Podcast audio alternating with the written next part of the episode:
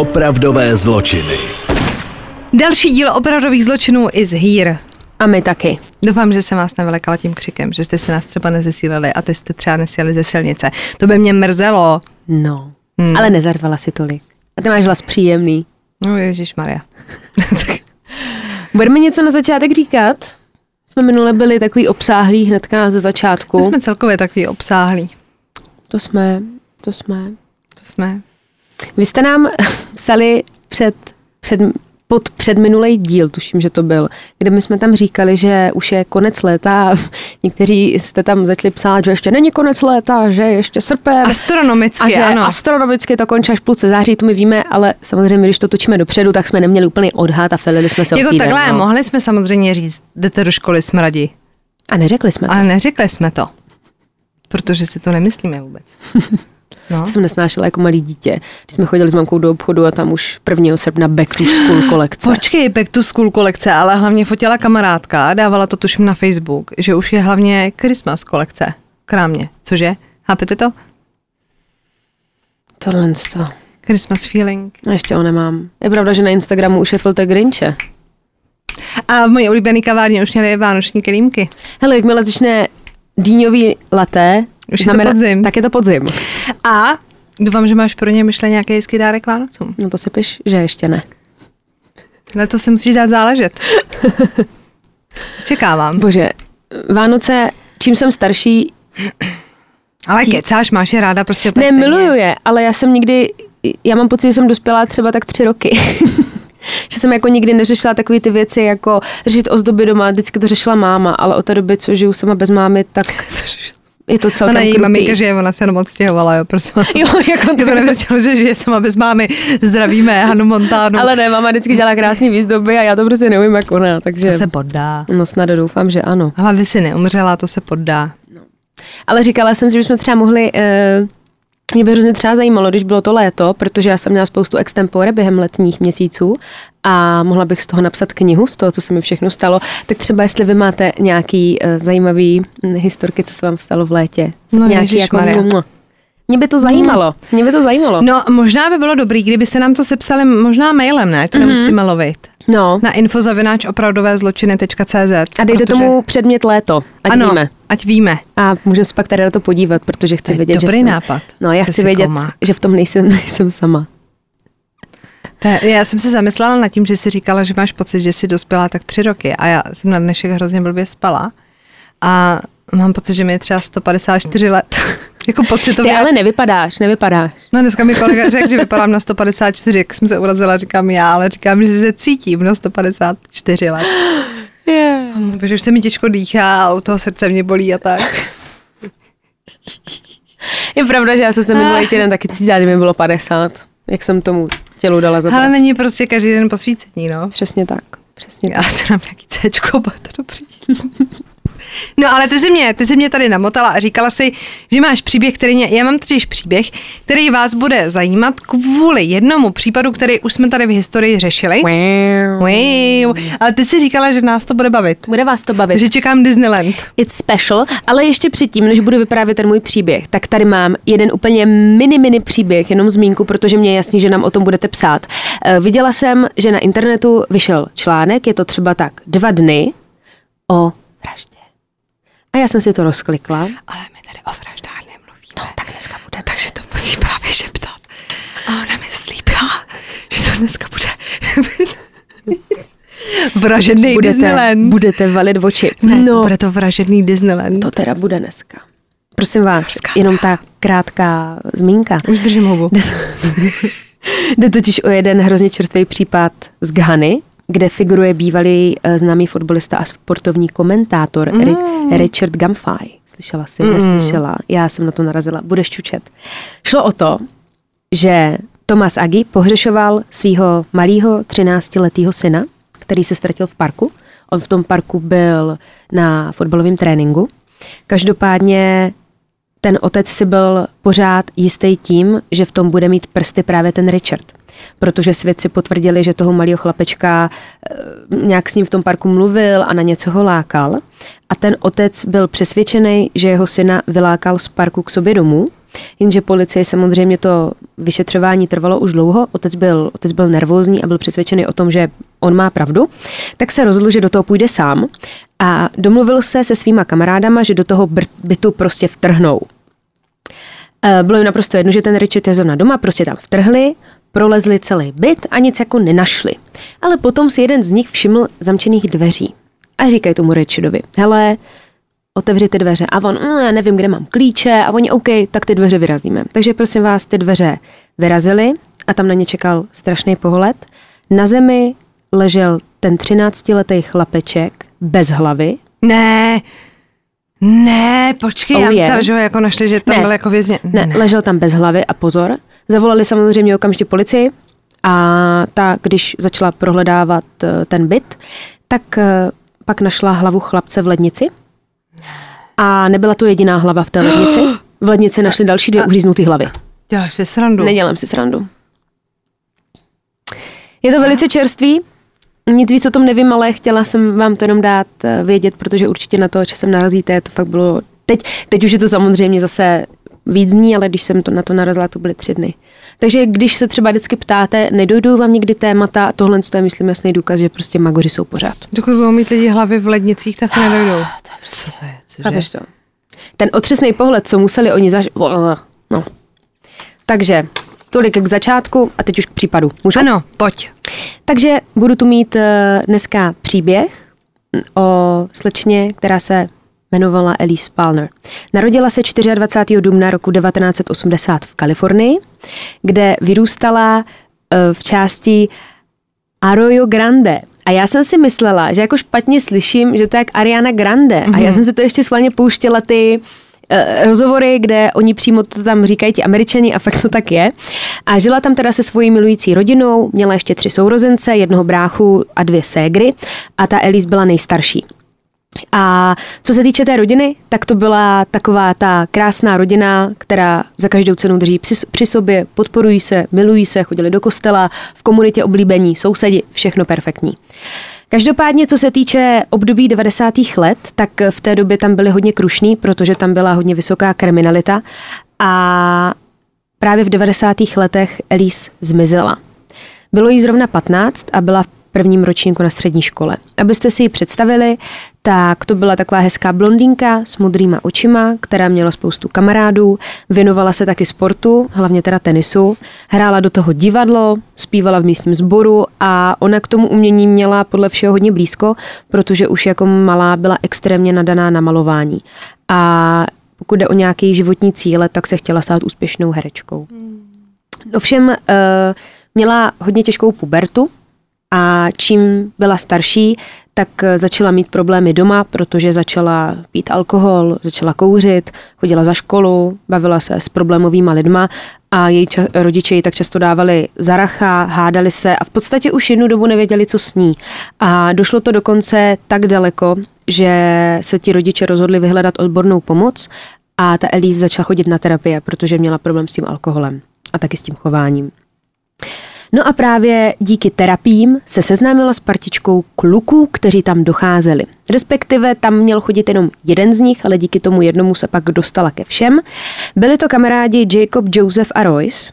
A tady ti kluci teda vedli hodně divoký život, protože brali drogy.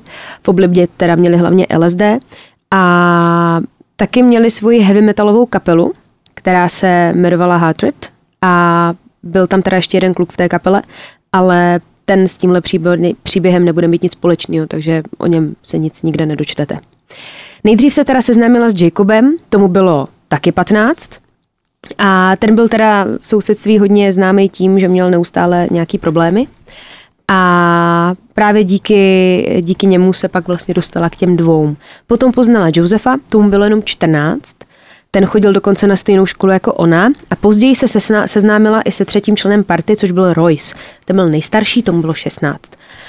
No a bohužel tady ta trojice se jí stala osudnou a ještě o tom bude za chvíli řeč. Teď se přesuneme do 23. července roku 1995.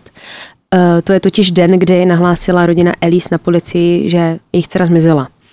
Naposledy viděli 22. července večer bylo to tak, že s celou tou rodinou byli v obýváku, koukali se na televizi a okolo desáté hodiny večer taky někdo zavolal a ona šla jako bokem, teď to nějak vzala, působila tak jako rozrušeně. Měli dokonce ty telefonáty prý proběhnout dva. Po nějaký chvíli si zasedla k té televizi, koukala se chvilku na telku a pak se zvedla, že jde do svého pokoje. A odešla se slovy, já to řeknu v originále, odešla se slovy I love you and I'm going to bed. Jo? A těm rodičům se zdála hrozně jako nesvá, nebyla ve své kůži, chovala se divně, tak ten tatínek jí šel po chvíli jako zkontrolovat, jestli se jí fakt něco neděje. Přišel do toho pokoje, ona opravdu spala v posteli, viděl na ní, tak si řekl, dobrý holka spí, je to všechno v pohodě. Jenomže chvíli na to, tak došli do pokoje její sestry. A ti si všimli, že pod dekou jsou už jenom polštáře a že Elise nikde není. Ale rodina to nenahlásila hned ten večer, protože ta Elise už to párkrát předtím udělala, že takhle utekla z domu, ale vždycky se vrátila ráno domů. Takže nepropadali panice, řekli si, OK, to trlo zase jako uteklo, přijde ráno, bude všechno dobrý. Jenže se tak bohužel nestalo. A jejich dcera teda ani ráno nedorazilo domů a to už teda samozřejmě rodina dostala strach. Ta policie samozřejmě začala prověřovat všude, kde se mohla pohybovat, jestli ji někdo neviděl, taky vyslechli několik jejich kamarádů a nedokázali najít žádný spojení s tím, kde by mohla být, s kým by mohla být, prostě nevěděli. Její fotky tak byly všude, v televizi, v novinách, dokonce i dobrovolníci rozvěsili letáčky a během pátrání se objevily taky různé poplašné zprávy, což pro tu rodinu muselo být hrozný, když najednou se objeví něco, co je pro tebe ta naděje, že to děcko je vlastně v pořádku a pak zjistíš, že to byl jenom blud. Třeba se říkalo, že utekla s cirkusem a že je v Kolorédu a podobné věci. A ta její rodina pořád žila v té naději, že ta dcera je naživu a to dokonce i když už to bylo několik týdnů, pak i měsíců, po tom, co ji naposledy viděli pořád, prostě byli přesvědčeni o tom, že je v pořádku. A co je fakt hrozně smutný, tak když slavili Vánoce toho roku, kdy se ztratila, tak oni nakoupili dárky i pro ní. A měla je pod tím stromečkem a oni čekali, že aspoň na ty Vánoce se ta holka vrátí domů nebo že zvedne telefon a zavolá mami, tati jsem v pořádku, ale bohužel ani tohle nenastalo. Krátce po novém roce, bylo to v lednu, tak eh, se do toho zapojila i její babička a řekla si, že to zkusí ještě jinou cestou a napsala své vnučce dopis a ten byl otisklej snad ve všech novinách. A ten dopis byl teda hodně jako emotivní, ona už jako na začátku oslovuje nějakou přezdívkou, jaký říkala jenom ta babička a v podstatě celý ten dopis je jenom o tom, kde jí prosí, ať, ať se vrátí domů, že ji všichni milují, že jestli má nějaký problémy, tak žádný problém není tak velký, aby se nedal vyřešit, že to všichni společně jako zvládnou, že ta rodina je tam pro ní. Úplně mám s tou kůži. Nakonec teda pátrání skončilo nejhůř, jak mohlo, protože Elise policie našla v březnu roku 1996 a nebyla to úplně zásluha policie, protože k jejímu mrtvému tělu ji dovedl Royce Casey, což je jeden z té trojice. Takže teď si říkáte, hm, co se vlastně stalo. Teď se teda přesuneme zpátky do toho dne, kdy zmizela. Tohle to jsou fakta, které se teda staly a teď si vysvětlíme, co se přesně stalo. Toho osudního večera, 22. července 95, tak eh, ti kluci zavolali té Elise s tím, že mají trávu, tak ať za nima přijde, že si zahulí, že budou pít a že se můžou přesunout na nějakou párty. Bohužel ale teda měli úplně jiný plány, protože šlo o to, že ti tři měli obrovský vzor v death metalové kapele Slayer a jejich tvorba byla taková hodně kontroverzní, protože jejich texty byly o obětování nevinných panen, Zpívalo se tam o ďáblovi, podobných věcech a do toho teda ještě ten nejmladší 14-letý člen Joseph, tak se hodně zajímal o satanismus a okultismus a měl spoustu jako knížek doma, četl si to a pak to jako říkal eh, těm klukům a interpretoval to, jak je to jako strašně super.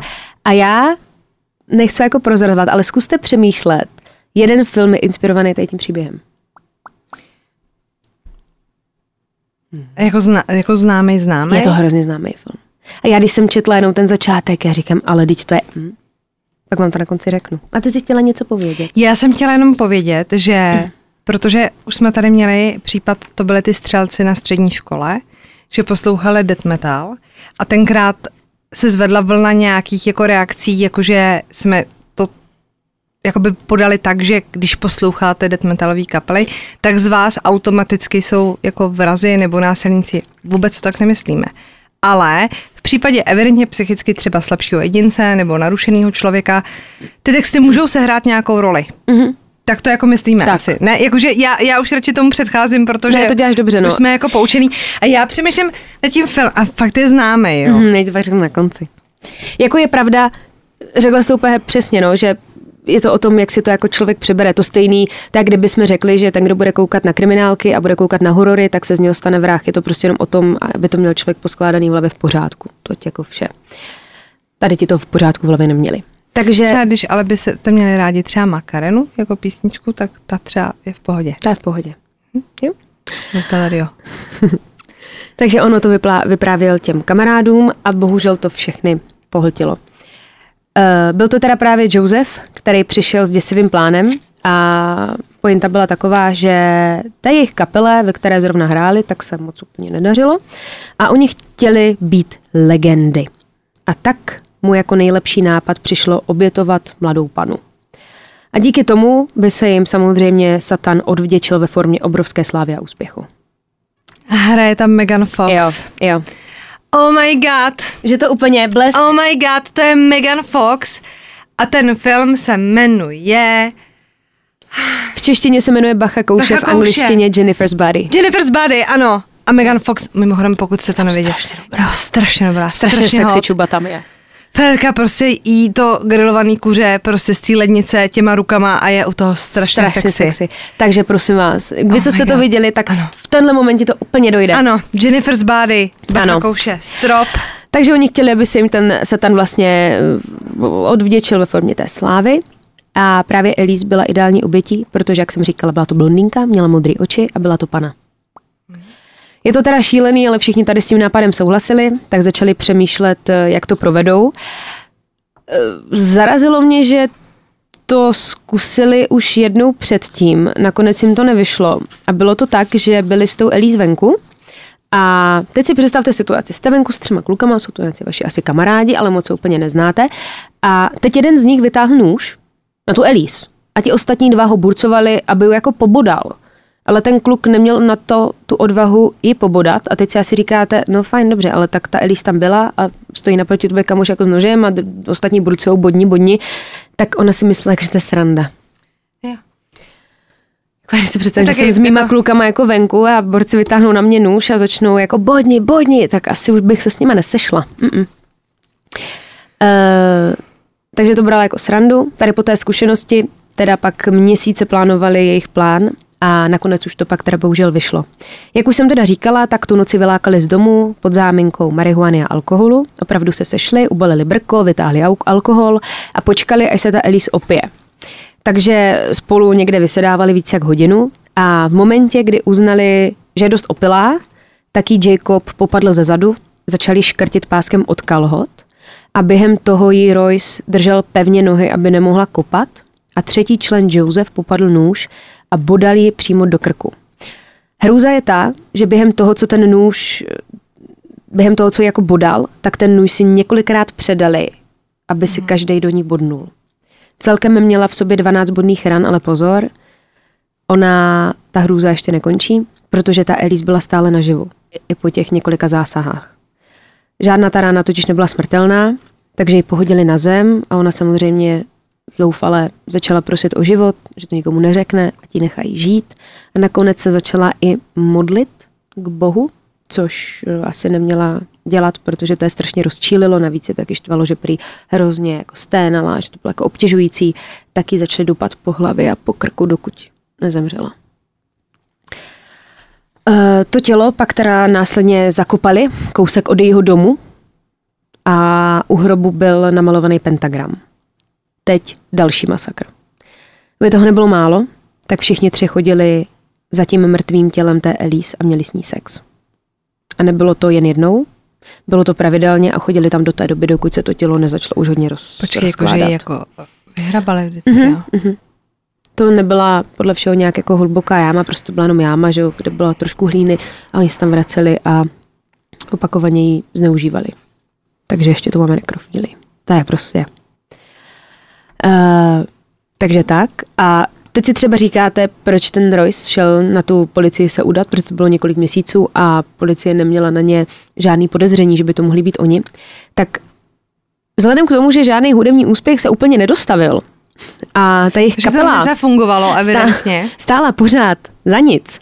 Tak a navíc teda ten Royce, tak se v něm evidentně hlo jako svědomí, začal mít výčitky, že ji zabili, tak se rozhodl, že raději půjde s pravdou ven a do toho měl prý strach i ze svých dvou kamarádů a bál se, že se stane obětí i on. To jsou kamarádi.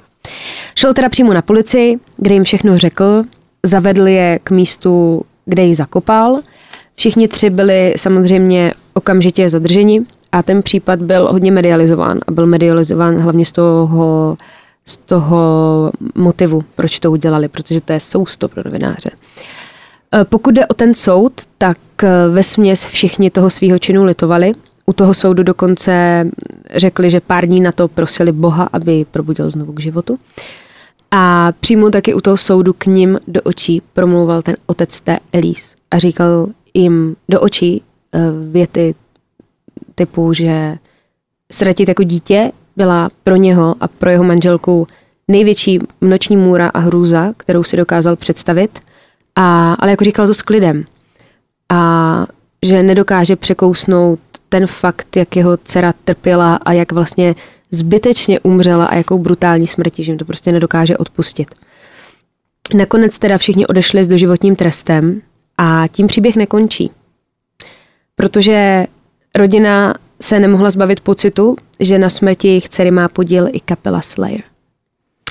A je. Podle rodiny to totiž byla právě tahle kapela, která je svedla na špatnou cestu a nechali se ovlivnit texty a vzali to až moc vážně.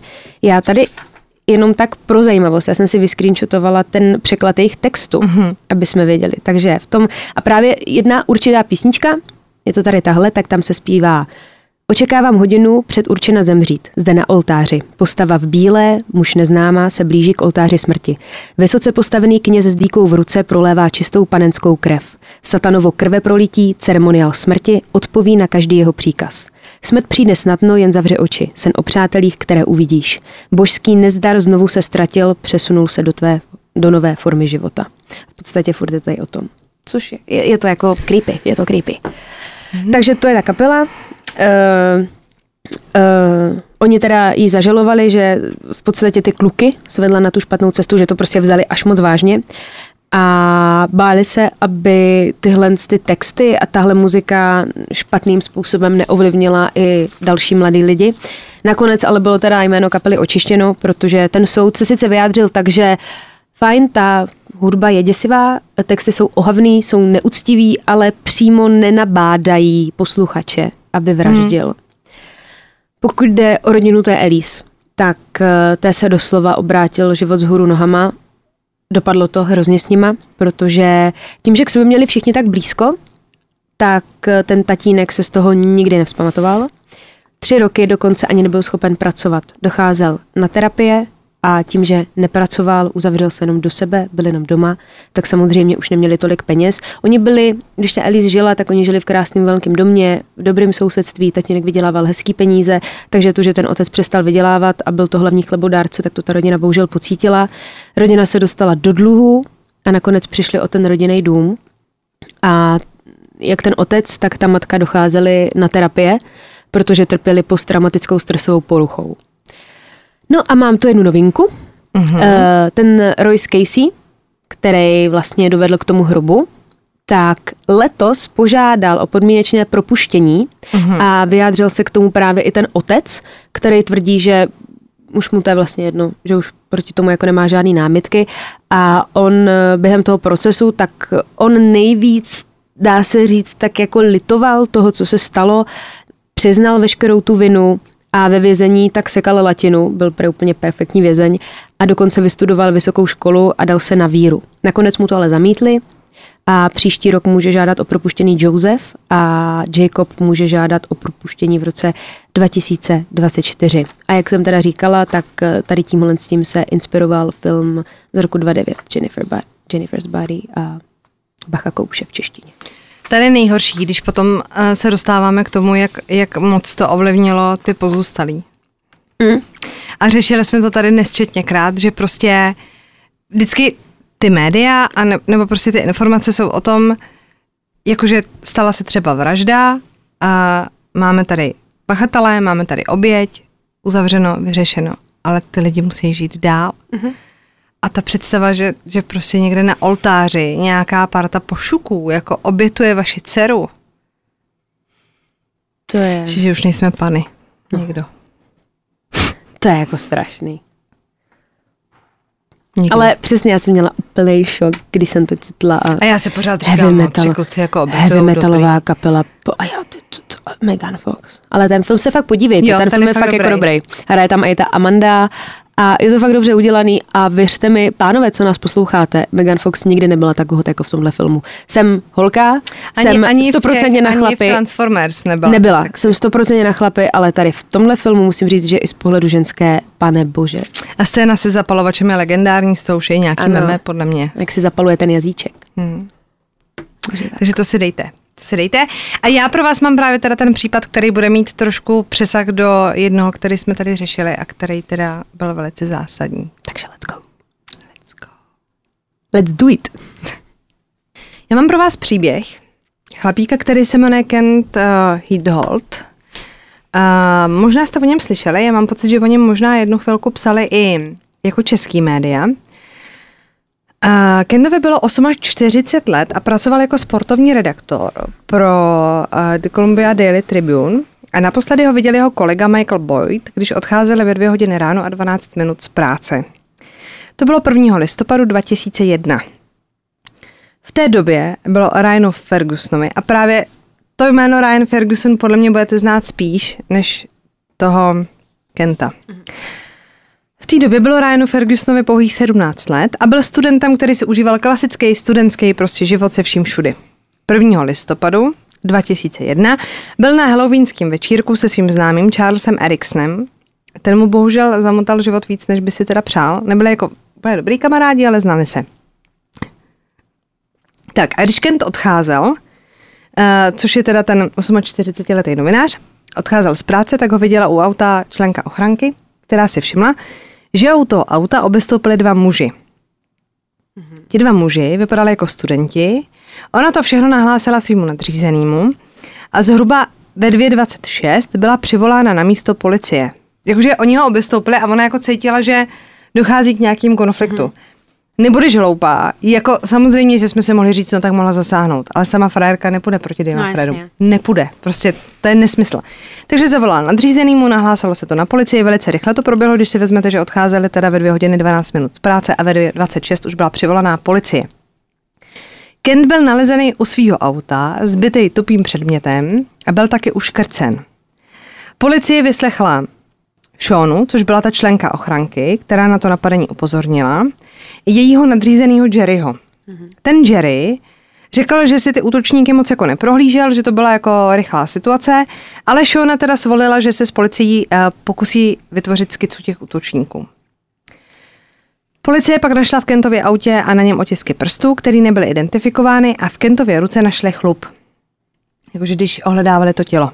A kolem místa činu byly potom taky stopy v krvi. Mm-hmm. Dva roky se nedělo nic, neobjevily se žádné nové stopy, Až v říjnu 2003 se pak dali věci do pohybu. Charles Erikson, což byl známý toho Ryana Fergusona, který ano. s ním byl na tom halloweenském večírku, abyste jako, jsme tu měli pořádek, tak um, měla o celém tom případu, o, o té vraždě toho Kenta, jakože zlý sny, podle svých slov. A že pak viděl jako v novinách článek o celé té události a že ho trápilo svědomí. To jsou jako jeho slova v listopadu 2003, takže měsíc na to, Charles uviděl v novinách skicu, kterou se stavila ta členka ochranky s tím policejním kreslířem. Oni se pokoušeli pořád jako obnovovat to povědomí, jak nechceš, aby se na to jako zapomnělo. Halo, nepoznáte ho někdo, pořád ho hledáme, nevíme. A začala v něm jako klíčit myšlenka, že ten nákres je mu samotnému jako až moc podobný. A nemohl si pořád jako vzpomenout na to, ale co se dělo během toho Mejdanu. Hmm na ten, hello, na ten Halloween. Takže vy jako vidíte skicu v novinách, teď si říkáte, ty to vypadá jako já. A teď vy víte, že jste byli jako na večírku, ale vlastně nevíte, co se jako dělo. Jako mám takovou kamarádku třeba, který, která má jako okna a když prostě pije, tak takhle vypne a neví. No, to taky, Což je jako strašlivý. Je to hrozný. prostě nevíte. Jako to není, že pak někdo začne vyprávět a vy si říkáte, jo, jasně, už si vzpom... Ne, jakože nada. To je nejhorší, no, tady ty. A s tím svým trápením se teda svěřil dalším jako přátelům a ti nelenili a celou událost nahlásili na policejní stanici. Počkej, takže on se svěřil jako kamarádům Jo. a oni došli na A oni jako přišli a řekli, hele, on nám to jako vypráví, není si úplně jistý, teď je mu to jako podobný, takže máme jako podezření. Policie Charles se předvedla k výslechu, aby jim sdělil, co teda dělal na toho Halloweena. A on sám řekl, že má tu noc spíš jako v mlze a nepamatuje si skoro nic.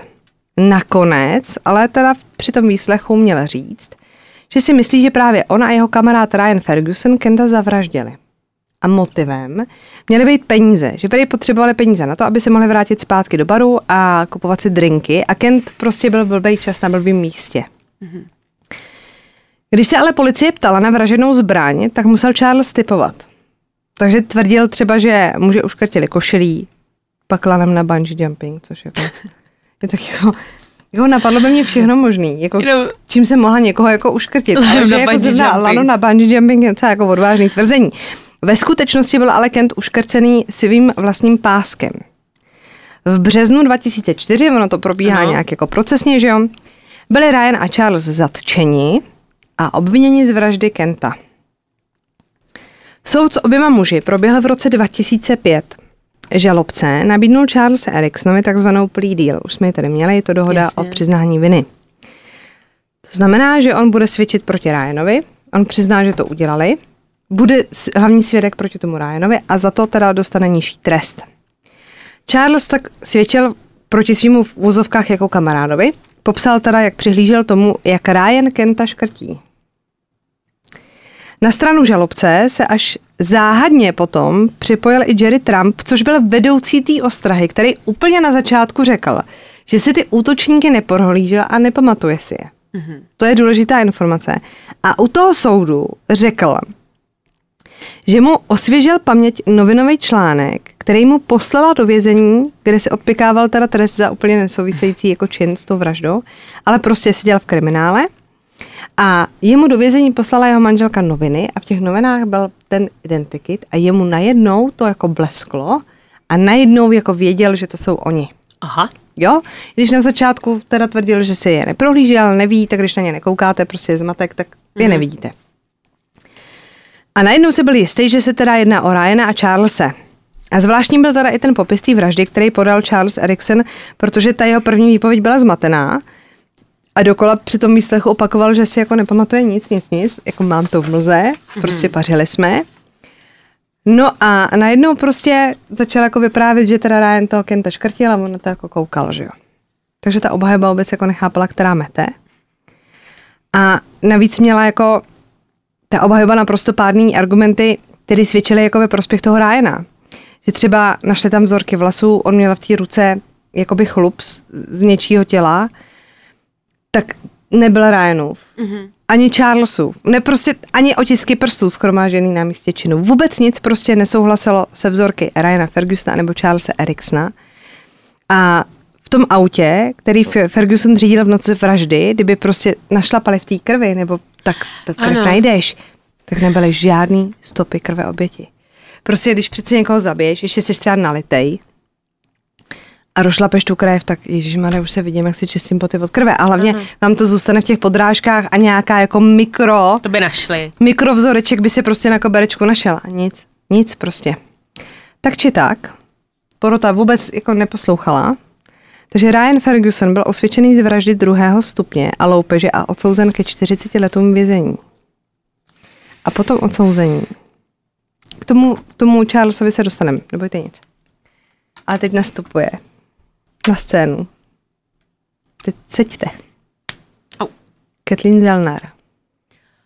Oh my fucking god, Kathleen Zellner. To je jako vážný. Víme, víme, kde je Kathleen Mluvili Zellner. jsme o tom. Steven Avery, pane bože, to je ženská, která vypadá jako Cruella de Vil, ale já ji z celého svého srdce prostě miluju, protože prostě pro Bono obhajuje tady ty neprávem odsouzený. No, tak povídej. A ona se proslavila právě tím, že zastupuje teda Stevena Averyho.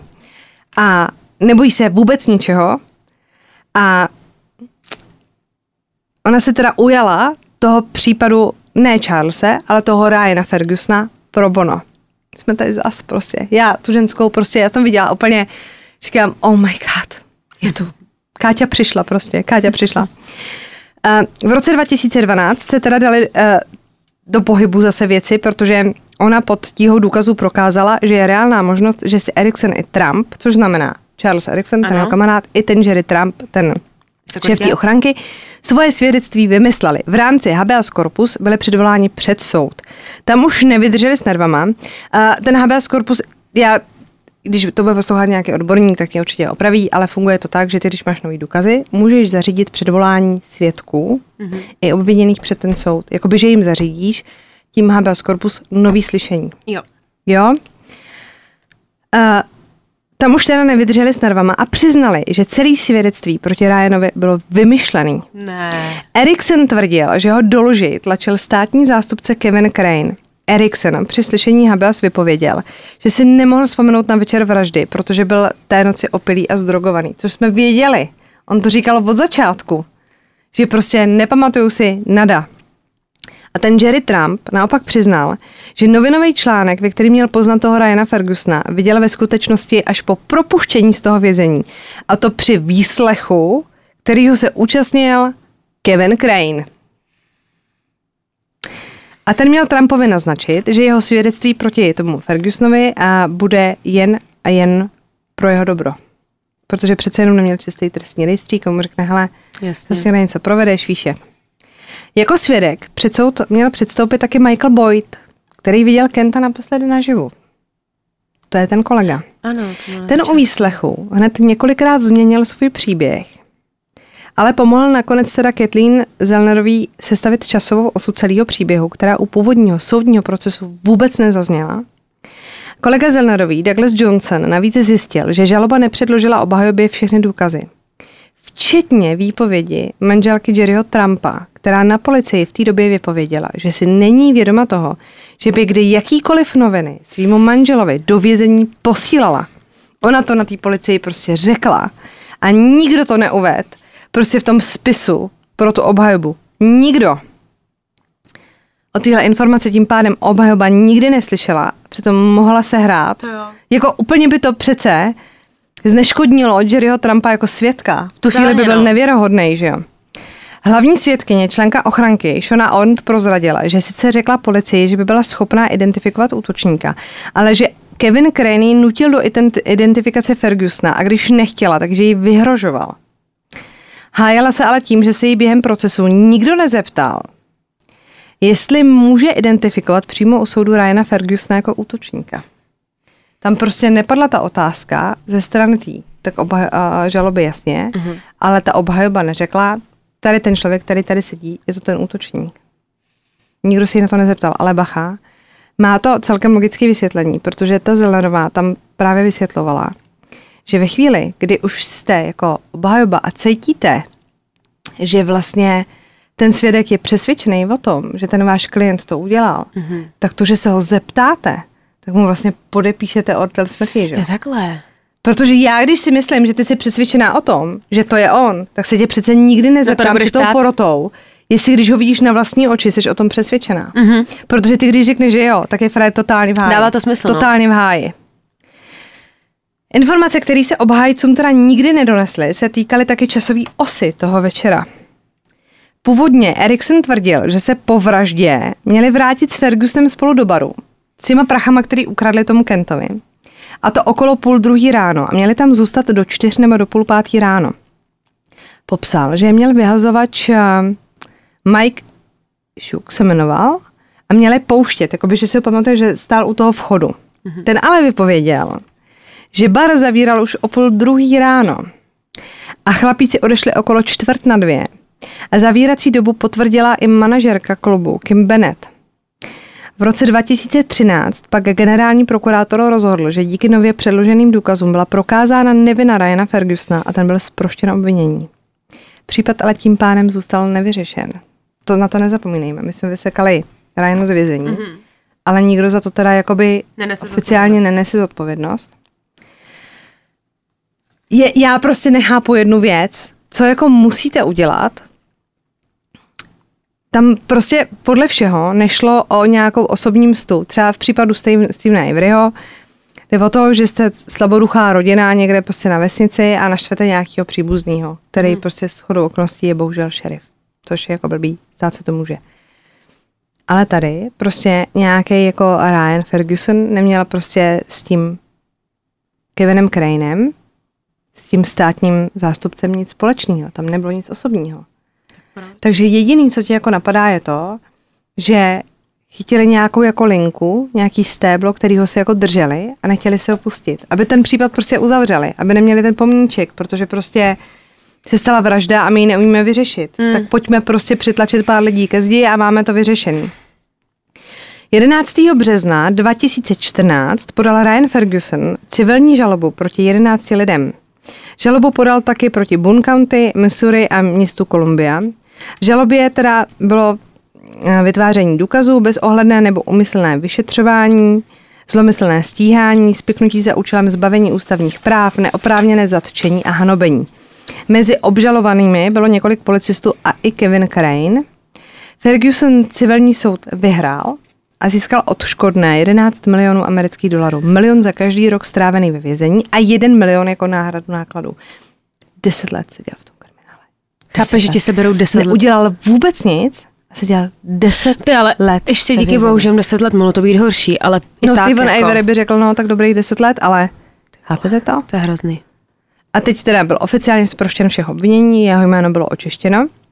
Během pobytu ve vězení začal Ferguson, to je zase hrozně hezký příběh, pracovat na své kondičce, původně teda na radu svého otce, protože ten mu poradil, jakože, aby se ubránil v tom kriminále, že má jako cvičit, aby, aby byl jako schopný teda být jako sobě, soběstačný nějak. No a pracoval víc než poctivě, takže se stal certifikovaným trenérem. A v roce 2016 vystoupil v sérii eh, o nespravedlivě odsouzených Unlocking the Truth. V září 2013 vyšla kniha o případu Ryana Fergusona, eh, nazvaná Free Ryan Ferguson, 101 Reasons Why Ryan Ferguson Should Be Released, kterou napsal Brian D. Ambrosio. A kniha podrobně popisuje to obvinění mm-hmm. jakoby, a pochybení té policie, zastrašování tím prokurátorem, takhle Kevin Crane z té knížky se nebude mít radost. Nicméně Charles Erikson zůstává ve vězení a odpikává si trest 25 let, protože ho měl vyjednaný nižší, takže nedostal 40 jako Ryan, ale dostal 25, přestože Ferguson byl propuštěn, protože ta Kathleen se rozhodla zastupovat jenom toho Ryana.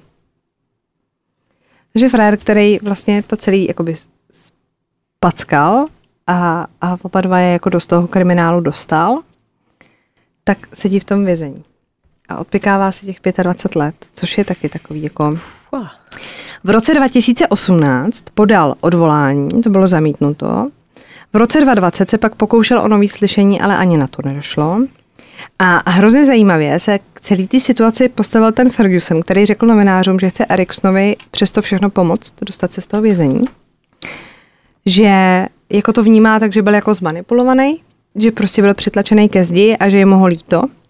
A rodina Ryana Fergusona nabídla odměnu 10 tisíc dolarů pro kohokoliv, kdo by přinesl nové informace vedoucí k vyřešení toho případu. Protože oni evidentně jakoby nemají způsob, jak ho hájit, protože on se přiznal. Mm-hmm. Jako furt tady máme dohodu o přiznání viny. A ve chvíli, kdy ten Ryan celou dobu to popíral, mm-hmm tak ho ta Kathleen na základě nových jako důkazů dostane z toho vězení, ale vy, když se přiznáte, tak už se vám z toho vězení logicky bude dostávat trošku hůř. Hmm, to jo. A nemáte jakoby v ruce úplně jako důkaz, kde byste řekli, hele, oni tady bije, nebo oni tady, jako je to tvrzení proti tvrzení. A vy jste jako kriminálník. Takže oni se rozhodli tou cestou, že najdou vyníka. Mm-hmm. Protože když najdou vyníka, tak logicky Erikson půjde z vězení ven. Článek z Columbia Daily Tribune z června 2021 uvádí, že se Ericssonova případu pro Bono ujal nový právní zástupce Landon Magnuson a ten podal odvolání a doufá, že má dostatek pádných důkazů, aby dosáhl obnoveného slyšení svého klienta. Jako hlavní body té obhajoby uvádí, že teda Ericsson nevinný, jeho výpověď nebyla podána dobrovolně, bylo prokázáno, že obhajoba neměla přístup ke všem důkazům a důkazy proti Ericssonovi byly vytvořeny policií samotnou. A na Facebooku stále existuje skupina Justice for Ken Kidholt, což je ten zavražděný. Hmm. A poslední příspěvek na ní je z roku 2018. Hrozná bezmoc to musí být, no. Teď tady máte jako tři větve, kdy jako vy vlastně v průběhu toho případu, nebo když jsem to zpracovávala, tak tady máme mrtvýho chlapa, máme tady toho Ryana, který byl osočený tím Charlesem Eriksonem a samotným Charlesa Eriksona. A teď jako každá ta větev má nějakou a chcete pro každýho z nich jako spravedlnost. Chcete teda, tak Ryan už je venku, dobře. Charles venku ještě není, ale pořád nevíme, kdo zabil toho, Do toho Kenta. Takže ano. oni, když je jako dostanou z toho vězení oba ty kluky, Tak případ bude nevyřešený. tak jo. ale pořád bude běhat po svobodě ten vrah. Já jsem teda v, jedný, uh, v jednom článku našla, že jako čím dál víc lidí podezírá toho kolegu. Toho Michaela Boyda, protože Jo. byl jako poslední, kdo ho viděl. Na druhou stranu, ta, ta sekuritěčka řekla, že viděla dvě ty osoby u něj. Jo, ono to ve finále mohl být někdo úplně náhodný. Kdo Jemu- v té garáži byl a čekal prostě, aby někoho přepadl. Z toho vždycky Jako úplně prachy. depku z takového toho, co se sakra tu noc stalo. No. Víš, že chceš to prostě vědět. No. Že vlastně mohl být opravdu jako ve finále na blbým místě v blbou dobu a přepadli ho opravdu kvůli penězům, ale úplně jiný lidi, Mhm. který ale pořád běhají teda na svobodě, tak oni už nemusí žít, ono už je to jako roky, že jo, to prostě, To jsou ty brďo věci tady tohle. Ale Katrin je hustá teda. no úplně, já vám přísahám, já vám přísahám, že najednou vyskočilo to jméno a já úplně, no tak to je, To víš, to je jako když, si- tak když si zjeví jednorožec, No. duha a jednorožec a prostě Strašně šikovná baba. začnou lítat prostě flitry a, a jedeš. to je Katrin Zellner. To je Katrin Zellner. Já tu ženskou prostě, ta by měla být označená za svatou. Ona teda, jako bála bych se jí třeba. Jako nechtěla by se s ní dostat do křížku. podívat. Ona je dost ostrá, vypadá jako Cruella de Vil. Jo. No tak jasně z toho Stevena ho nepamatuješ. Ona měla teda brutální ksicht. Víš, jak to píše? Chceš to na- najít? To je ona? No. No ale musíš si ji najít někde, kde se jako tváří, promiň. To je prostě Cruella de Vil. Je, je, je ta No. paní... Jde, ona, má, ona, ona má hodně výrazný ostrý rysy. Jde takový jako, ale respekt a strach teda. ale je teda mega dobrá. Je No a hlavně to udělala pro bono. Fred pak vysoudil 11 milionů, že jo? A ty pak dostaneš procenta samozřejmě, což jako ví, jak na to jít, ale prostě se ozývají nějaký rády, už po nás jdou. ale tak eh, my budeme radši končit teda, mm-hmm. uh, ať to stihneme uložit aspoň, ale chtěla jsem vám říct, že tato mikina je náš merch. Kdybyste to merch. nepostřehli, tak to je náš merch. Milujeme ho. A dokonce psala nějaká slečna, že si to jako objednala, že nás má jako ráda, ale že nečekala, jaká to bude jako šlágr Mikena, že ji jako miluje. A já jsem mi prostě táhla všude po dovolených a prostě... Na cestě je skvělá. No, je Na jako, lítání geniální. no a prosím vás, a když by náhodou se stalo, že třeba byste si chtěli pořídit a není, tak už máme objednáno. Jenom prostě to trvá, protože nám to šijou a vyšívají a tak, takže to chvilku trvá, ale budou zase, budou. Přijedou zase na Vánoce, přijedou. Tak přísaháme. Přisáháme.